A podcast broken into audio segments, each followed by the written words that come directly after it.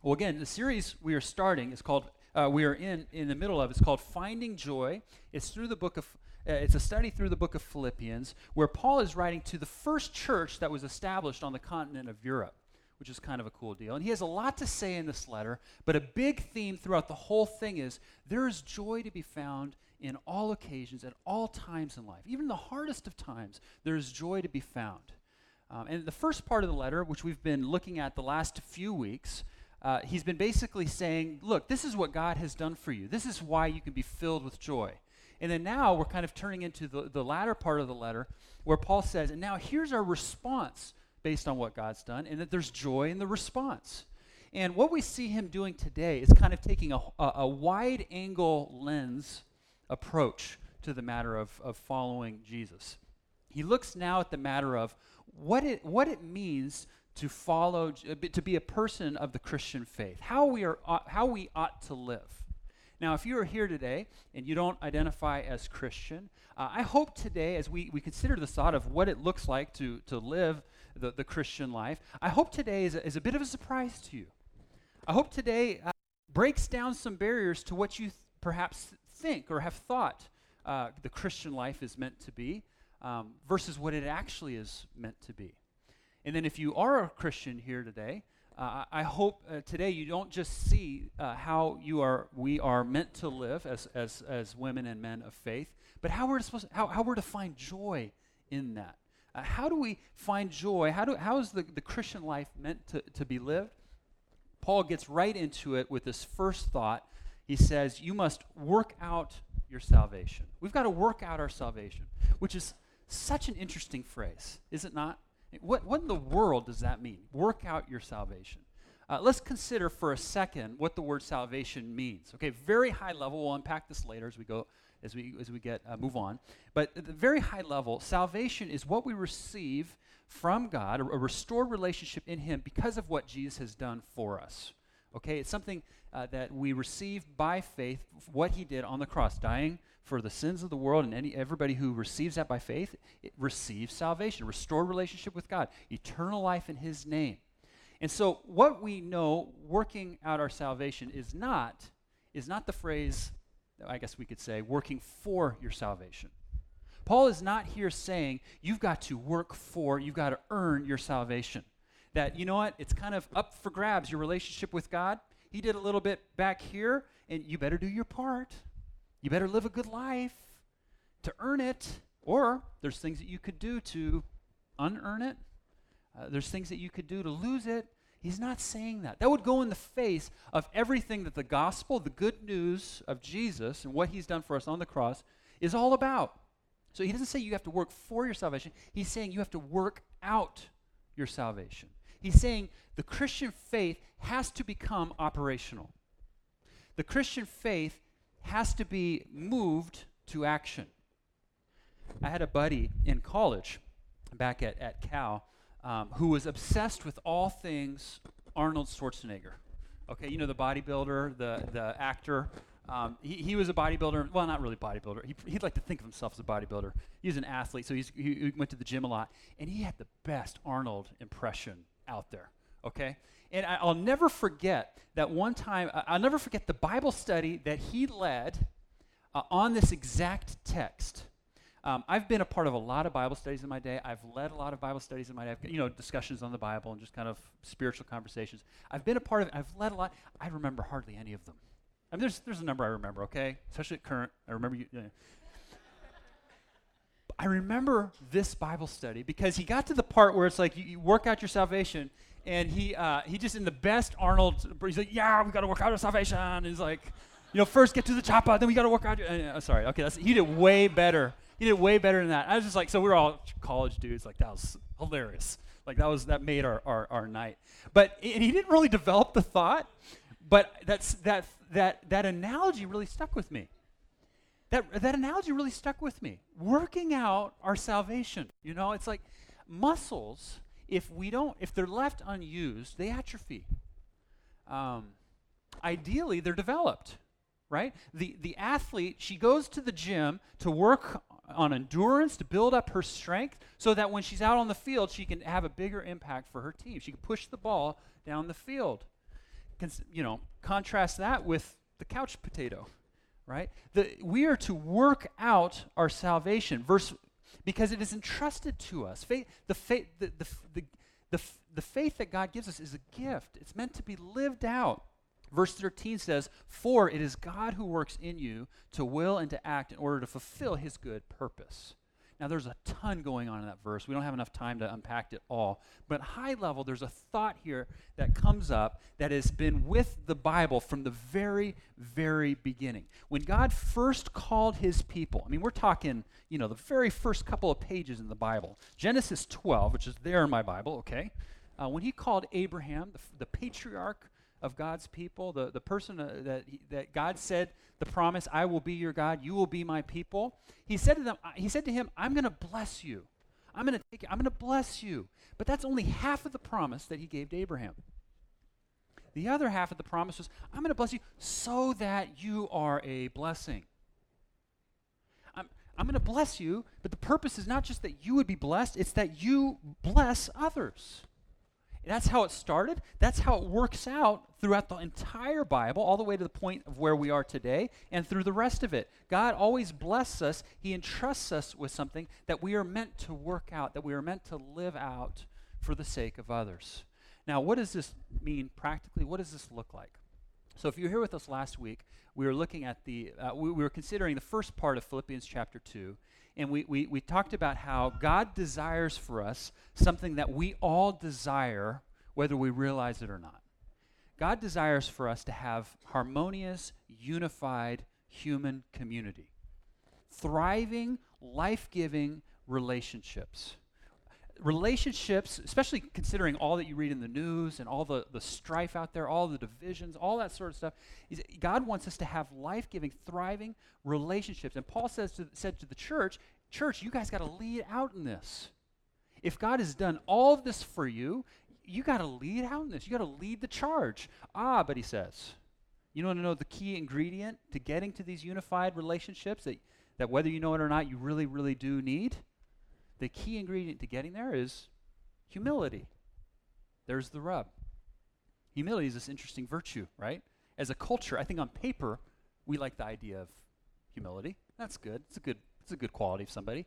But I think in practice, the reality is we don't especially esteem that among the virtues, do we? I mean, let alone in the Silicon Valley. I mean, we're, we're more often than not puffing out our chests, trying to get what's ours first let alone living in humility, as Paul says, put, casting aside our own interests for the sake of others, putting other needs, uh, others' needs ahead of our own. So here we are left, this is last week's message. We're, we're left with this thought that's very central to the Christian faith. We are called to live for humility. We're supposed to live humbly for others. This is a blessing that we've been given. This, this truth, this biblical truth that we can see. And we realize, yeah, you know, if all we do with a message like last week or a text like last week is say, you know what, humility, check, that seems good. I agree. Intellectually, good. But if it remains in the land of good intentions, it is not working out our salvation. It's not working out our faith. Working out our faith with humility, for instance, is, is, is wrestling with it. It's saying something like, man, God, I, I really struggle with this humility bit. And remember how we talked about it last week? Humility is one of those things where we just feel like, the, you know, the minute we start to think, hey, I got this down, is the minute, oh boy, we're in trouble. You know, we're really actually struggling with it all the more. Yellow flag should go up. And so, working out our salvation in that instance is saying, you know what, God, oh my goodness, I actually, I, I see that humility is so important to the thriving relationships. Not you, you not only want for me, but for those around me. And yet, I don't even see where I'm struggling in this area. Would you, Lord, have mercy, help me to see how I'm struggling in this area, how I'm missing this in the workplace, you know, in, in my church community, I don't know, in my marriage. That's working it through. That's saying, you know what, God, you, have given me, you know, the, the, the, the, Christian faith doesn't just let me just say, you know, that's, that's nice, good thought. It, it, it calls us to work it out, to, you know, hit the, you know what I mean? Work out our salvation. Um, it's also interesting too that he says now, as you know, as eh, you know, as he, he does this little bit of saying like, you know, as you've You know, when I was always around, you guys did pretty well at this. Now, all the more while I'm not here, it's verse 12, verse 13. You guys got to really work on this. Work out your faith. He said, you got to keep yourself accountable. You got to you got to work on this. This is something you got to you got to you got to work on. For it is God who works in you to will and to act. A posture a, gospel posture, one that sees salvation of what God has done for us, not anything we have done, is a posture that says, God, I can't do this on my own. I need your help. Make me more like your son. Would you work in me? It's a posture. Faith must translate into action. And then Paul moves on in this very next verse to, to kind of go from the wide angle lens to really narrow his focus he's still talking high level of what we are ought to what what the Christian how the Christian ought to live. And he's kind of talking about working out the salvation. That, that can be a, a lot of truths. That can be play out in a lot of arenas. But then he kind of really kind of uh, narrows the focus and he says, okay, but here's one area. Boy, guys, church, listen up. If you can get this, it's a game changer. In your faith, in terms of your own health, spiritual health, and in terms of like being a blessing for you, but also being a blessing to others. If you can get this, it's a game changer. Here's what he says Verse 14 Do everything without grumbling and arguing. That's a hard one.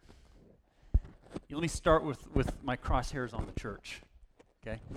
Um, I remember listening to a message uh, given by a pastor back again when I was in college and uh, he was talking about how he looked into it or he heard that uh, U.S. senators receive a lot of mail, as I'm sure we can all imagine. And he, he was saying, he's like, yeah, it's actually really sad. The vast majority of letters that they receive in the mail are from Christians complaining. Now, let me ask you, does that surprise you? Without pointing any fingers? And he was talking about it wasn't you know a sermon on this text or whatever but he, he, was talking about how like how tragic is that? If if the christian faith if the salvation means it should posture our hearts in humility posture ourselves to love and to serve and to care for others by the way even when we don't see eye to eye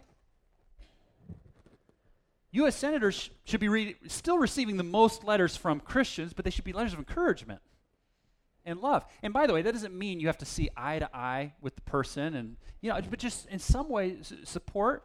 You know, there's texts that say, you know, for instance, in 1 Timothy 2, it says, pray for everybody in authority. It, doesn't, it has no mention on political affiliation therein. Just, just love them, uh, support them. Uh, we are such complainers. We are such crumblers, are we not, as a society? Do not, do not read the comment section of a news article. I, I don't know why I do this. I really got to stop. But I read those things.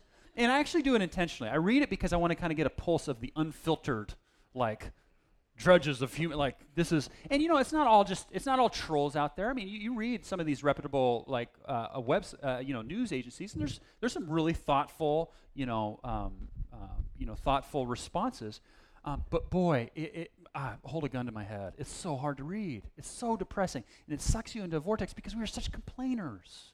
We are such grumblers. Um, and that's not to say, by the way, we don't need we need healthy debate. We know that, but there's there's a difference, right, when it comes to grumbling. Um, and then okay, crosshairs on me. Um, boy, I am a complainer. I'm a grumbler. I used to. Uh, re- you guys remember when Yelp first came out? Uh, you know this user review site. I told myself, hey, I'm going to contribute. I'm not going to just take from them. I'm going to be a contributor here. But I told myself when we when that thing came out, I was like, okay, uh, for every negative response, like review that I'm going to leave, I'm going to try to first review a few positive responses, and then I can do a negative one. You know what ended up happening? I never reviewed a single Yelp thing. Because I'd go and I'd have a negative response and I'd get back seething in front of my computer, like, oh, this dude didn't give me my water, down with you, Cheesecake Factory, you know, or whatever. I'm just like, oh, I'm going to let you know. And, um, and then I couldn't hit send because I was like, oh, I haven't done a positive one. Oh, no positive comes to mind. Okay, I'll just hold it, save this one. And by the way, it's not that I didn't have positive experiences. I'd have great positive experiences in restaurants or whatever, but by the time I got home and in front of my computer, I had no desire any longer to write a review. It wasn't as important to me anymore.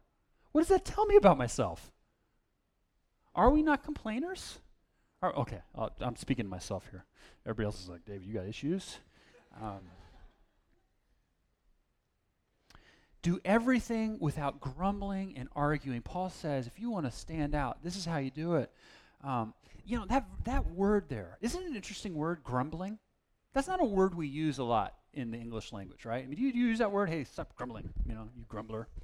Um, it's not a word we use. It's not a word especially used in the Bible, by the way. But there's one key, key place where the word grumbling is used very frequently in the Bible. The Israelites, when they were wandering in the desert, they were grumbling. And we know, uh, I, I can't, you can't help but read this text in terms of if, if you know if, if, you, if you've read the Bible and you, you kind of know the kind of the background here, which the Philippians probably would have known, that Paul was without doubt referring to the Israelites grumbling because he then he not only uses this word, which is like oh boy that word where do we see that word? It's, it's you know it's pretty obvious um, if you know the context. But then he goes on. He says so that you know the children so that you may become uh, children of God without fault in a in a warped and crooked generation. And he's quoting there, if you have your Bibles out, he's quoting a passage from the Hebrew Scriptures, Deuteronomy 32, which all that is to say is that that's the exact time frame when Deuteronomy was written. That book that, he's, that Paul's quoting here is the exact same time frame of the grumblers, Israelites in the desert. Here's what I believe this means. Paul is saying, learn from the grumbling of the Israelites. The Israelites their story, real briefly, won't go into all of it, is the Exodus. You guys know, you've probably seen the movie or whatever. God delivered them out of uh, bondage, out of slavery, out of Egypt. And you know the parting of the Red Sea, you know the you know the, the whole deal. The miracle after miracle that that God did through Moses to deliver them from the hands of Pharaoh out in the desert, providing for them food when there's just no food out there, water. Um, and what were the Israelites doing over and over and over again on every single page of the Exodus story? They were grumbling all the time. I used to read the story and say, These guys are idiots. I remember reading the Bible from cover to cover the first time when I was, uh, you know, when I was younger, and that was my thought. Was like, these guys are idiots. I mean, I get, I get that being out in the desert is hard. You know, that's not fun. Hot, uncomfortable. You know, it's nice to have running supply of water and all that sort of thing. I get that. But at the same time, when you read these stories in Exodus over and over again, you see one story after another on every single page, often multiple times on, on the same page, God clearly showing up and providing for them, loving for them, in miraculous ways. I used to think, you guys are idiots. Don't you see? God is helping you so clearly. I get that it's hard, but come on, suck it up. I used to think that until I lived a little bit of life. And I realized, oh my goodness, if they're idiots, I'm an idiot. I am like, boy, God will do something amazing in my life that is just beyond, uh, you know, I know I can sound over spiritual here, but I'm just saying, there's just things in my life I'm just like, my goodness, God has just shown up in this way and this way. And then I get to the next situation where it's like, oh, God, how's this going to work out? Grumble, grumble, grumble. And then God shows up. I've, had, I've now had a track record of that. And what am I going to do next time? Probably grumble. If the pattern continues. Hopefully not. Paul is saying, learn from those guys. Learn. You know, it's, it's so fascinating to me when you look at kind of the perspective shift that happens for the Israelites when they were grumbling back here in Exodus thousands of years before even Paul wrote. You know, they just grumble, grumble, grumble. But once you start moving through the Bible, hundreds of years, thousands of years, all throughout, when, whenever writers of the Bible look back on that time of when they're out in the desert, when they were grumbling, the perspective shifts when the kings, the prophets, they write, and hundreds of years later look back on what that time amounted to, all that grumbling, all that, you know what the perspective shifts to? Boy, weren't, weren't, there, weren't those the best of times? Like, what? They were grumbling, but now it's like, it was the best of times? Yeah, it was the best of times. Why? Because those are the times when we were so intimately in the, uh, under the wings of God taking care of us. Was it hard? Yeah, it was hard, but wasn't it cool that we got to experience so clearly our dependence on God, which, by the way, we always have, but sometimes we just fake ourselves into thinking it otherwise? We got to see that. You know, we got to, you know, the days of the tabernacle, the portable church, when they were wandering the desert, they were setting up tents every every time they pick up and go, often once a week, sometimes more than that. They'd set up tents, and I'm, i was talking to the team earlier today. The guys come here and set up and, and, tear down, and I was just like, "We have tents, you know, the, the the pipe and drape and all that sort of thing." And and yet it's like they were they would look back on those times and be like, my goodness, those were the times we just so intimately saw God's presence with us because we realized it's not about Him being in a building, it's about Him being where we are and us relying on Him. Isn't that great? Grumble, grumble, grumble. Whoa! Classic modern day example parents of newborns. See where I'm going with this one? Parents of newborns, it's like, man, life's hard.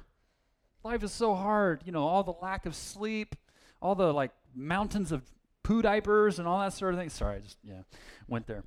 It's like, oh, and what does every parent, however, you know, what does every parent, though, of uh, a kid who's grown up and left the house say to the newborn parent, though? They always say, boy, aren't those the best times?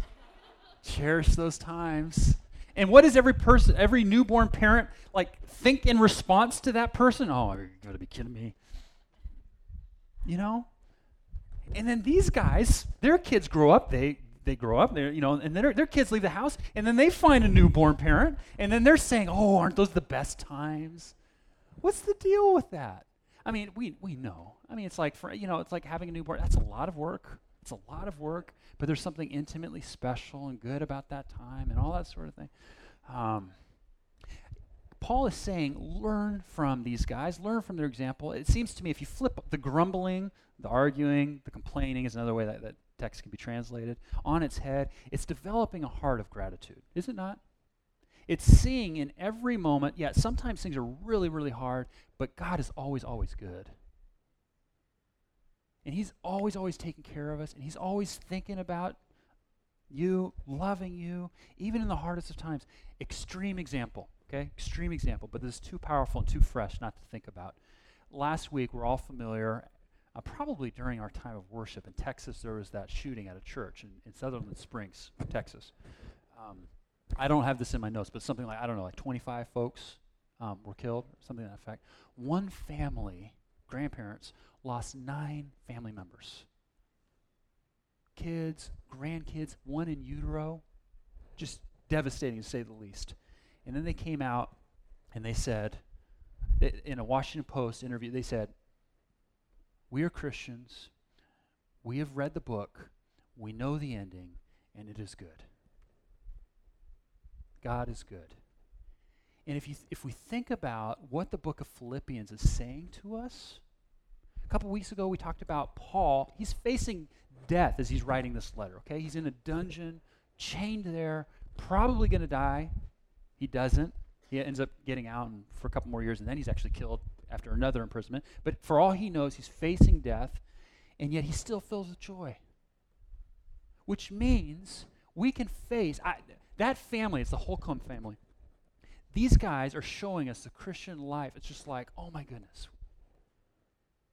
We could, fa- you could face even the worst of conceivable tragedies and still say, "There's God is good in there." And by the way, this is not to say if you're going through some really hard stuff, some really unhealthy stuff, or you know some people who are, it's not just to fake it till you make it. Put strap, you know, slap a smile on your face. No, if you need help, seek help and all that sort of thing. But what, but what Paul is saying is in everything, there's room to see that we, we don't we don't just not grumble. We, there's joy there. There's there's there's love there, but it's, it's got to be cultivated. Um,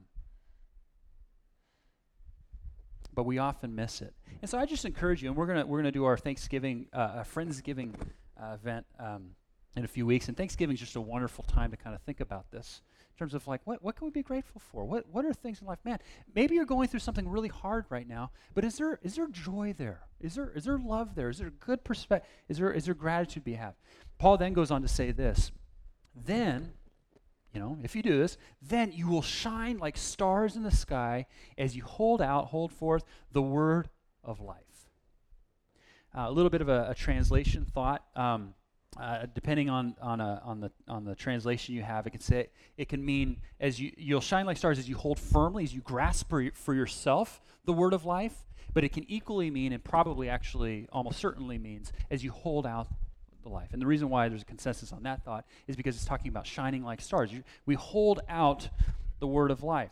He's saying, Christians, as you live out your faith, as you do as, as, you work it out, as you put it to action, as you don't grumble, as you don't argue, as you look to the beautiful things in your life, and you do all these sorts of things, you won't but help but shine like stars.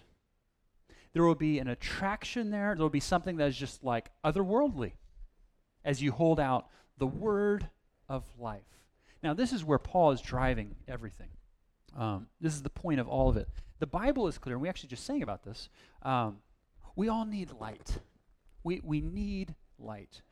Um, some of you guys know this uh, know this part of my story. But when I was a student in college um, there at Cal, I had a number of people uh, question my faith. They said, "Well, you just believe because your parents are Christian, or you just believe because you were raised that way."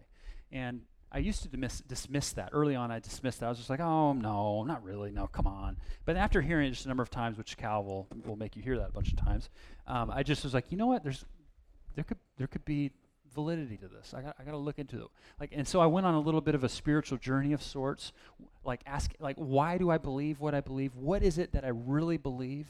And so I had conversations with folks. I read into stuff. I took lots and lots of walks, just kind of pondering things. And and this whole this whole deal, I came to a number of conclusions that, on which I can't just go into all all right now. But one of the big conclusions was I just I just firmly believe um, that there's a God. Like that was just one thought. I just the you know intellectually speaking, even let alone experientially speaking, that there there has to be a God. S- something from nothing doesn't make sense to me. Um, and, I just, in, in, the randomness factor of life being as precious as it is, the miraculous nature of it, like that was just one point, that one conclusion that I had. But the other one was this I felt like I believed alongside just about all other, uh, all uh, philosophies of thought, all religions essentially, that there's something off in the world. There's something just not quite right or how it was, how it's meant to be. In that it's not only something I see in the news, but something that at the end of the day, it's, it's in here too. And I realized, oh my goodness, it's basically, you know, the, other terms aside, it's what the Bible calls sin. Like there's a darkness think about it. Things that I really want to do, man, I can't even mind over matter it sometimes, and I, I don't do those things. And vice versa, the things I know I should be doing, my I can't, I, I can't do them. And I'd, I'd like to think of myself as not like, you know, Marilyn Manson here. You, you know what I'm saying? And I just realized there's something something here. I was, and I was I was on a walk one day, and, and, and by the way, I came to the conclusion that all philosophies of thought, all religions are essentially trying to solve for this. And if you want to boil it down into one thought, it's live a better life, do better, say your prayers, whatever that might be. I was on a, a walk one day, and uh, I just it just came to mind. I you know I had read my Bible to that point, and so I, so I knew, you know, the scriptures. And I remember one story, kind of a bizarre story, came to mind. Um, it was the story of when Jesus fed the multitude out of just a few loaves, and the crowds, they thought that was a pretty cool deal, so they came back to him a little bit later and said, Hey, we'd like some more food. You know, perform another trick.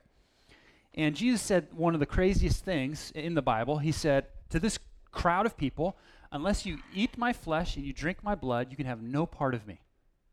Which they took literally. They were like, that's cannibalism. That's nuts. That's weird and nasty. We're out of here. Crazier still, though, is Jesus didn't bother to clarify for them. I'm not talking literally, guys. I'm talking spiritually. He didn't do any of that. He let them go. All the crowds, all the people are leaving Jesus. And on this moment where everything could fall apart. The whole movement could, could shut down. It's all hanging on a, on a razor blade, knife edge. He turns to the 12 guys that he had been following him for the last two, three years. He says, What about you guys? Are you guys going to leave me too? And Peter said these words, and I was like, That's why I'm a Christian. Peter said, To whom else will we go? You alone have the words of life. There it is again words of life. What is the word of life? What are the words of life? It's Jesus himself. One of the apostles writing about Jesus in another part, this is in John 1, says, In him was life, and that life was the light of all humankind. The light shines in the darkness, and the darkness has not overcome it. The light in the life that Paul is writing about here is, is what Christians hold out. Um,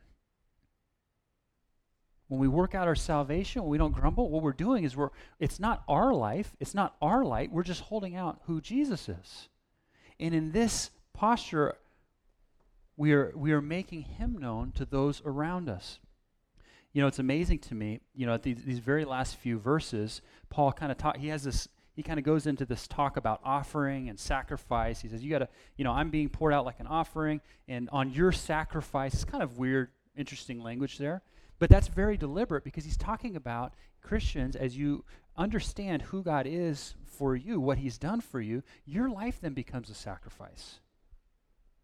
Become a living sacrifice because that is what Jesus has done for you.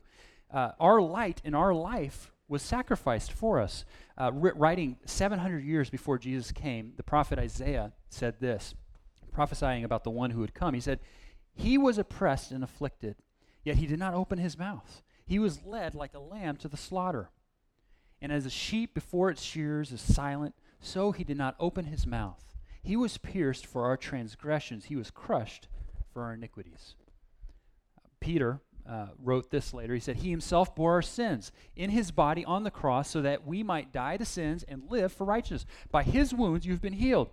For you were like sheep going astray, but now you have returned to the shepherd and overseers of your souls. What is salvation? What is restored relationship with God? It's not anything we can do, but everything in what He has done for us. And receiving that by faith. And what do we as Christians do, therefore, in terms of how do we shine it? How do we make it available? Is we just say, here it is. Here at Current, it really pains us to know that there's, there, there's a reality of that this not, hasn't always been the experience of everyone in this room. Again, not pointing fingers, but a lot of you in this room, I imagine, have had the experience of that's not really the posture that you felt in terms of Christian shining light or whatever it might be. Um, but what Christianity is essentially is, is what I quoted a couple weeks ago essentially, one beggar showing another beggar where he found bread. Um, you know, the posture is not, I'm right, you're wrong, and I'd love to tell you about it. The posture is, here he is. I've tasted it and tasted it, and it is good, and I can't help, I can't keep it to myself. It's living a life sacrificially, choosing humility when our, our, our energy, uh, uh, you know, our, our humanness wants to choose pride.